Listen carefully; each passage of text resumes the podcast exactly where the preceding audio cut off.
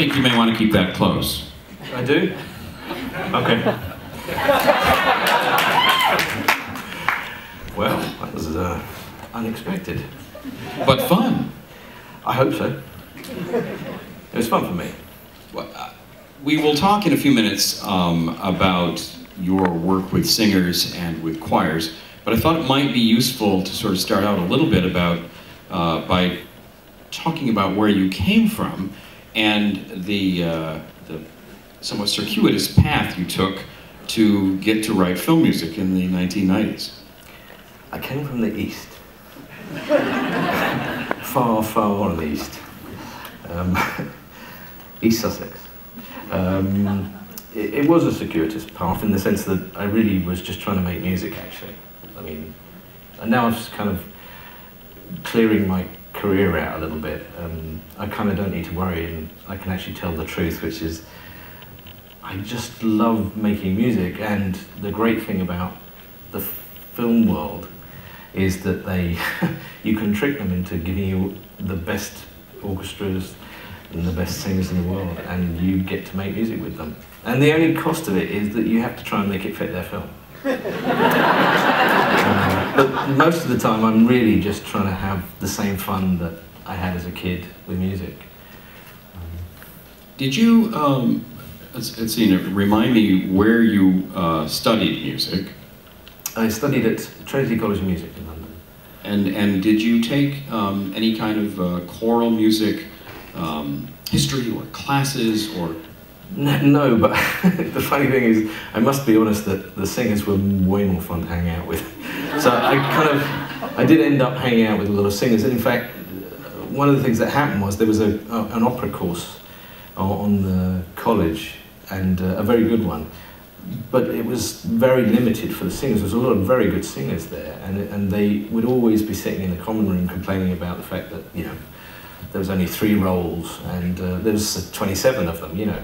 So I remember we talked and uh, myself and another composer sort of said, well, why don't we do something? So we started a kind of a group, an alternate um, opera group, and uh, I would, you know, uh, conduct a bit of that, which is terrible, but, you know, and uh, we'd get a, a pianist to come and accompany the singers, and I remember doing a bit of Midsummer Night's Dream Britten, um, doing uh, Gianni Schicchi by um, Puccini, a few things. We just did them, you know, just for ourselves sometimes, and, and anyone that would come and watch in the, in the downstairs hall at um, a place called Hinde Street, which is just behind Selfridges, which is where we were. So.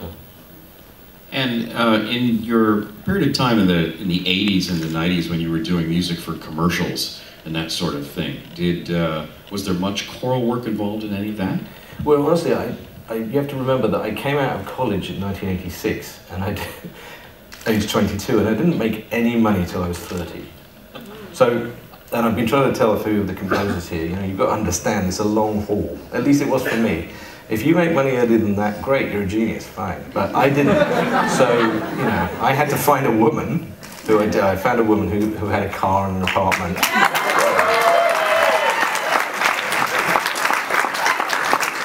She was my subsistence uh, while I tried to work out what the hell I was doing, really. And um, so, no, I, I didn't get, I, you know, after college, I had all this experience, experience, fun with singers. And then I went off you know, for this dry period when, you know, I, I, really couldn't get them. Once I got into the 90s, yes, I was doing adverts, and then you kind of get the odd singer here and there to do things, but never a choir or anything like that. I, you know, you just couldn't afford it. So I didn't really, my experience with singers kind of just didn't really start again, honestly, a couple of times, a few bits and pieces, but it really didn't start until Happy Feet, I meant Edie, you know, here. And, and before we get to that, what prompted your move to the United States? I'm an economic migrant. Uh, there is not enough work in England, so I came here. I mean, it's really that simple. You know, you go where the work is. And also, also you go where the, the music is. I mean, I, I was following the fact that I had the preferences of a big symphonic sound. I desperately wanted to do that kind of score. And so you kind of, you look around and, you know, you can do TV in London, and I did a bit of uh, TV, but it would generally be, you know, six, eight, twelve players. You couldn't really ever get the budgets to do this, and the films were very hard to, there were few, few and far between. You know, how do you get into it? Ironically, I didn't get to an English film until I came to Hollywood and then went back with Chicken Run. That was the first sort of British film I did. And I would never have got it if I hadn't come here. So um, truly, you know, economics really led me here. You, you spent a few years uh, at uh, what used to be Media Ventures uh, with Hans Zimmer and Harry Gregson Williams. What, uh, what, what uh, did that period do for you as a composer? Um, well, it gave me rickets um, because you, you're not allowed out. It's like it's like being a veal, with, without the massage. so um, so then, but it does give you a community of composers, and and and, and the hard thing is. Uh, another thing I'd like to just say is that everyone thinks I'm a really nice guy, but honestly, to get anywhere in this business, there's a lot of really nice guys who are really good composers, and there's a lot of assholes who are really good composers. So the question is, how do you get ahead? So at Media, I was last on the line of 15 people. There's great composers there, all ahead of me. How did I get there? So I, honestly, I just kind of, I sucked up to mummy. I mean, you know, I, I basically tried to write music that not necessarily was good for the film or the project or whatever I was doing, but would would get Hans to take notice of me. So I wrote stupid, crazy stuff. Um, anything I could think of that would really kind of have a flag that he'd notice me above the rest of the crowd. And even though I loved everybody there, you know, I was I was determined to sort of try and get ahead, and the only way really was to have the main guy, you know, notice you, and that was how I did it. So that and sex. yeah, let's, let's touch on that for a minute. Boom, so, so was Happy Feet your first um, opportunity to use singers in any great way? Well, I was, I was really hired for Mad Max 4 by George Miller. Okay, and then at, the meeting he said, "Oh, and by the way, there's this other film." Uh, so and he kind of decided that he needed somebody who could do an action film and animation and all this other stuff. And he was looking around for somebody because he was looking to, what's the word, amortize the cost of flights. I'm not kidding about this. So it's like if you if you if they go fly to Australia and it's going to cost you know five thousand dollars, they want it to work for at least two films. You know, so so I was kind of hired on both films, but then one of them didn't happen, which was Mad Max. So I ended up on this animation film and and until then if you did songs for an animation you know there was a particular way of doing it you'd book singers you'd have a you know a sag day with the singers you'd uh, have a band maybe record the backing track and just in early conversations with George I realized this wasn't ever going to work he basically was trying to create a musical with uh, thousands of records and we didn't we couldn't use those records so we had to make the records as it were we had to try and find all the bits and it was the I can't remember who introduced me to Edie, but Edie basically came in and I talked to her and I said, look, how are we going to do this? Because I need to do lots and lots of sessions. And I was thinking, you know, you know, 10 sessions like that. But it was looking like for, you know, in the early stages of that, I'd never be able to get persuade them to let me do that at all the other rates. And she said, no, no, no, we've got, we've got a rate, special rate. And she figured out how to let us play, or how to let me play. And so what I had the opportunity was, I had singers would come in, and it really wouldn't cost very much, wouldn't cost the production that much. And I would play and would try things out, and I'd send it to George, and I'd meet with George, and I'd try other things out, playing, and we'd have a whim, a fancy, and we tried all that. So 125 sessions later. but I think it all worked out for everybody because what I learned throughout that whole process was that th this was a new thing for me. I mean, literally, you know, okay, so you've, you guys have all smoked, blown a bit of smoke up my ass. I'm not blowing smoke up you, know, you guys' asses. It's just that there isn't actually nowhere else in the world that we could have done this because what I was finding was that I had singers who I could ask to do anything, and they could. I mean, anything. You know, and it, it was extraordinary. So we could literally, I had the same people doing Pagliacci as doing, you know, um, Destiny's Child. on the same session. I mean, where else could you do that? So uh, we had we started to sort of have fun with the songs because obviously the whole idea of Happy Feet was heart songs. So we needed to be able to try any song in the popular repertoire. And then we brought it, you know, then, and Edie introduced me to more and more amazing singers, you know. And so we just kept playing that way, and I've just loved the process ever since. I mean, she's got me out of so many scrapes, you know. But you're also great at utilizing the human voice in your underscores in films as well. And I wonder if you can sort of talk about the role of um, the human voice uh, as um, an adjunct to what you're trying to achieve mood-wise or uh, emotionally. It's a cheap trick. It really, it really is. Honestly, it's it's a total shorthand. You can get to an emotional place that you can't get to with strings, with, with a, a choir, just instantly. I don't know what it is. I mean, I know what it is. Is that we've lived forever with the vo- with the sound of our voices. You know, with with singing. It's the oldest instrument, as it were, that we've ever had. Um, it comes from you know our our history, our deep history, our personal history. And so instantly you give anything, you can give us a chord sequence on a piano, you can give it to strings, and then you can give it to voices, and it just, one wins when you need an instant emotion. And then what else are we doing in film other than completely manipulating people? And that's incredibly useful. And do you, um, how do you make those decisions, by the way? What are the circumstances under which you uh, choose to use choir? Um, desperation. You know, it's like you've got it's normally five minutes before the. Honestly, this is how the meetings go. So you've got something, you play them a tune, and they're kind of like, mm. and then you try and make it a little lusher on some strings, and, mm. and you think, oh God, this is a good tune. I think this is a good tune. How am I going to get this past? And you grab a choir sample. and then suddenly they're all a puddle on the floor. it's like, easy. Right. And then you say, I need a little bit more money. Well, that's, again, that's the other thing, is that I, you know, this has been very interesting for me because Edie and SAG and AFTRA as well have been incredibly flexible.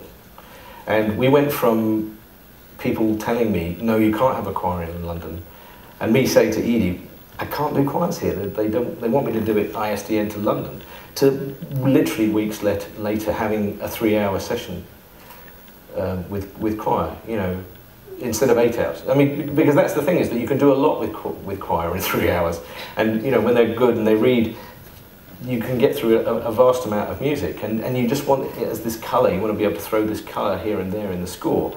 And sometimes they, they just won't give you the budget for the full eight hour day. So having the three hour or four hour session was perfect. And it just allowed us to bring a lot more choral work back here, I think. And that was smart. That was very smart. Uh, there were other issues like, um, you know, we couldn't, I used to get into trouble sequencing albums because it used to be that if a choir was on the album, you had to, it, the, the length of the track, which could be a six minute track with a minute of choir on it, had to allow you know be six minutes, and then it would all add up, and it would get too expensive. And the record companies would say, "No way, can you stick the choirs on? Can you put the synth choirs on?" And I hated that, so I used to make these tiny tracks that were only a minute long. It used to drive people mad. Apparently, I, I apologise to anybody who, who you know has listened to the soundtracks and thought, "Why is that track suddenly a minute?" And you know, well, it was just make sure that I got the real choir on there. And again, they figured this out. Now, now you know you can you can get them on. You can you can use as much choir as you like. We've talked a little bit about the Happy Feet films. Um, this reel was genuinely spectacular in, in showcasing so many of the various styles that you've used throughout the throughout the years. And and I'm a huge fan of the Rio films in particular, in terms of the kind of material you you wrote and arranged and these people performed. Can you talk a little bit about um, what it took to sort of get into the mind of the Latin American music? Well, it, it's a that, that Sergio Mendes helped me do that. Well, actually, Chester Griffiths did that, who's here tonight. You know, so the story is this is how it begins. It's like I I run into my son's Father Sunday at, at preschool. Hmm. Okay, I'm late because I'm late.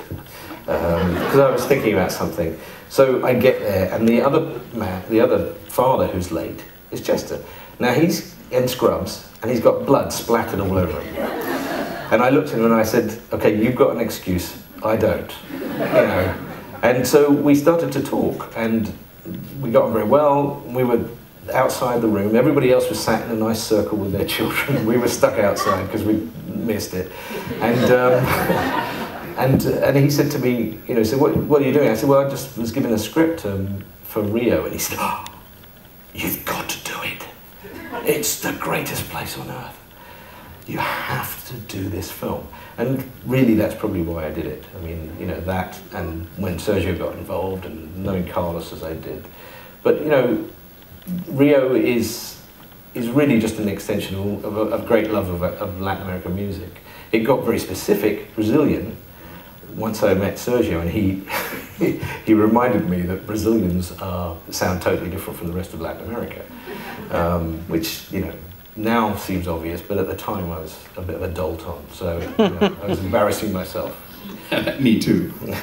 well, you know, once you start putting the wrong clave rhythm in, and, and everyone looks at you, you like you've farted. It's very weird.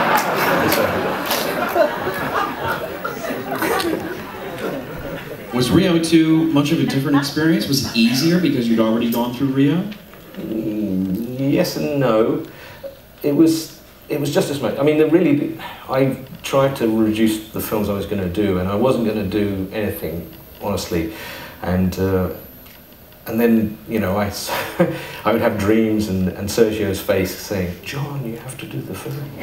but can't wait to it. And so I, I, I went back really because of Sergio, and um, and we had great fun again. And I, I, I loved the film. And, and the, the thing was with this one because it was out of Rio, it was more about Brazil, and Brazil is just a oh god. I mean, Rio's got plenty of music within it, but Brazil itself is just is a smorgasbord. Absolutely. Yeah, it's very diverse. Yes, because there's so many different kind of people have, have, have landed there for different reasons, and uh, and they have their own styles of music. So you can take those and play with them. It's great fun. One of the many of the, the funniest films that you've done have been those Ice Age pictures. And I wonder if you could talk for a second about some of the wacky things you were able to do vocally in the Ice Age movies. Well, the, the one that is famous is the well, famous amongst in this room, um, is, uh, is the, uh, the monkey chant stuff, which is, and it's funny how the, one of the most important things at my college, at Trinity College of Music, was in the basement, the deep, dank basement, where they had an amazing record collection, which included a lot of ethnic music, a lot of world music. And until that point, I'd never written, since 1982, and I'd never really heard much, you know, world music. And I remember sitting down there going through records and finding this uh, in Indonesian record of, of Monkey Chant. And thinking, what the hell is that? So cut to Ice Age, and we're sitting there and we have this moment with Sid and the fire and all the mini sloths, and and it's not working. They have a song. They have a song. I can't remember. It was ACDC or something like that. They had a song. It was moderately funny, but it just wasn't working. And everybody kind of said, all right, well, if we're not going to do that, what are we going to do? And I said, well, what if he's like Prince and he's just kind of, he's singing things and they're responding? And so everyone said, oh, that's quite interesting. But, you know, what might it sound like? And I had no way of showing them that. I said, well, but they could get into kind of fun rhythms and fun, fun responses and things. Well, what would that sound like? And I suddenly remembered at that moment this Indonesian monkey chant. So I put the record on and everyone's you know, jaw drops. It's like, what the hell is that? we like that. Great, do that. And so they leave the room and you go, how the hell do I do that? It's, like, it's literally 500, 500 men all sitting in a semicircle, as you saw on there. It's in Avatar as well. And, uh, and they're sitting there, and you know, this is, you know, they like you to think it's a really ancient thing, but actually it's only been for, since about the last hundred years, and they generally only do it for visitors. Um, so, but it's a, it's a very precise kind of interlocking rhythm system, and it's extraordinary. So I had to sit there really studying this stuff, trying to figure out how to do it. And then I brought a group of singers in, and, uh, and we sort of sat around, and I said, okay, well, let's start. So we, we just kind of started. I, I have the session here, so I'll show you later, you know, the, the, the guts of it. So. Oh, that'll be fun. Well, maybe, maybe not. Don't know. Do you conduct um, when you've got a choir, or do you uh, have someone else do that? No, no. I, I, I generally like um, to stay in the box and, and listen from the because there's so many elements going on. I, I mean, I'd love to be out there. I mean, again, if you remember back to the early statements, I'm really here just to make music. I would love to be out there with, the- with the singers, with the musicians, but unfortunately, I have this job that you know I have a contract and. You know, I have to try and be responsible, so I stay in and listen. Responsible? Yeah. So uh, the thing about the singers is that they're a they're always great fun. So I just sit in the box and, and Edie normally conducts for me, um, and, and but I get to occasionally press the button and make a stupid comment. So What are some of your most fun moments with your singers over the last 10 years? Um, there was an ending that we had to, to Happy Feet. I don't have it with me, I don't think, but it really made me laugh. It was, it was, it was uh, all the kind of the, the, the males, the deep liturgical males, um, and they start singing. Um, what the idea was was to, to get them to sing "What a Fool Believes." Okay, and so they started. You know, what a fool believes. So really slow, and we did it really slow, and it gets faster and faster and faster and faster. And I just had a great group of singers, and, and they, were, I, I might have the recording of it, but and it just made me laugh because these right in front of your ears, you hear this group of, you know, old elders, you know, singing this song that you can't quite work out what it is at first, and then suddenly they slowly speed up and start to groove, and before you know it, it's just. It, it was that I, that I remember was a moment I laughed my ass off, absolutely laughed my ass off. Um, other moments, uh, you know, I remember with a large choir, um, uh, you know, of women. I, I think we had about 60 women or something like that. And I remember I was trying to encourage them to be more, use more vibrato. What film was this? Oh, I can't. It was probably one of the Ice Ages, I think. And I was, you know, I really wanted it. It was one of the moments probably where we were with Scrat and we were using Cacciaturine or something like that. And I really wanted it to go. And and I eventually said, "How many children have we got here?" See, Edie knows what I'm, I'm going to go. And I, I tried every other kind of adjective I could I could try. And, I- and I said, "Ladies, I'm sorry, but there's only one word for this, which is orgasm." And God, if they didn't just hit it right.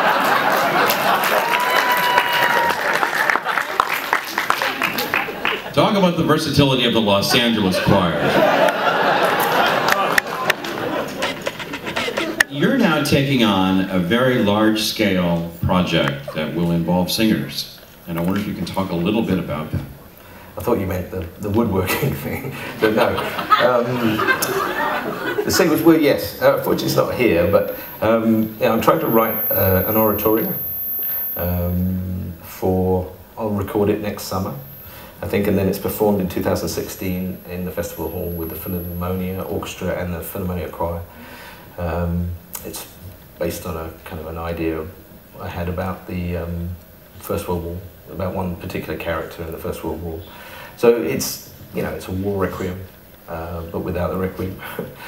uh, I'm trying to write some other things as well. Know, just trying to really see if I can find another voice, find some interesting things musically. And, and have you and have you been inspired to write that in part because of your experiences with singers? Very probably, yes. I mean, I've I've had such, you know, luck with singers here, and uh, and the, the power of it. You know, just it never leaves you when it when you take it from. It, it's just even on Rio, we, we had some choral parts, and um, I don't think we could get into Fox. So I said, okay, we'll we'll just have 16 singers in my studio, which isn't huge. Uh, and the 16 singers came in, and we did some. We we tracked them a few times. Um, and I often, you know, utilize a, a way of making it sound larger by they sing forwards, they sing sideways, they sing rear. you know, and actually singing into the room at different angles sometimes really, you know, broadens the scope of it. Maybe a slight vary speed as well. And, you know, I got a totally choral, huge, massive choral sound, just, you know, with 16 singers. It was, it was fantastic. It sounded like, you know, a 200 piece choir, absolutely sort of blasting at you. So, um, I mean, being able to do that, I did a, another thing which was for the uh, Contemporary Art Museum in Palm Springs. Uh, we did a piece where we sang, uh, where we, uh, Gavin Greenaway, uh, Simon Greenaway's brother, and I have been writing with Michael Petrie, Jermaine's brother. We've been writing since we were at college. And so we wrote, he wrote a text, Michael wrote a text, and Gavin wrote uh, the male part of it, which was recorded in London with um, 16 men singers. And then I, I recorded the female part, which was gospel uh, here. Uh, in LA, again, we had probably only eight singers and managed to get this huge gospel sound. And I actually made that into another orchestral piece as well uh, for gospel choir and orchestra that we hope to record next year as well. So. There are a number of young composers in the room tonight, and I wonder. Give up. and, and my question was going to be, what advice would you give them? Well, I've given you the don't get you don't get any money till you're 30. You have to find a woman with a, a, a car and an apartment. Um, um, what else is there? I mean, the advice I would give is, again, you know, search for your own voice because there's so many people can do do it. You have to just try and find a way of sticking your head above everybody else. Um, you know, you might think getting to media ventures is is all you need. Well, I had to fight like buggery to to get out in front of everybody else there. So you know, it's not a fait accompli once you get to certain points. Every point is requires another fight, another selfish action on your part to try and you know achieve the next level. And it's it's exhausting. Um, obviously, it's it's fun. I, I, I just realised early on that if I if I was going to get to make the music I wanted to make, and persuade film companies to pay for it, I would have to try and work very hard for them. And I think uh, that's the main thing: is that you have to be tenacious. And I think that we've seen tonight how hard you've worked, and we're all grateful. Okay.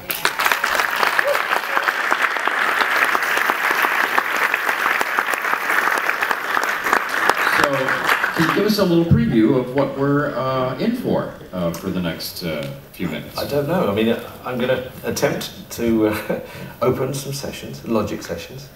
Um, I will see if they crash or not. They may crash.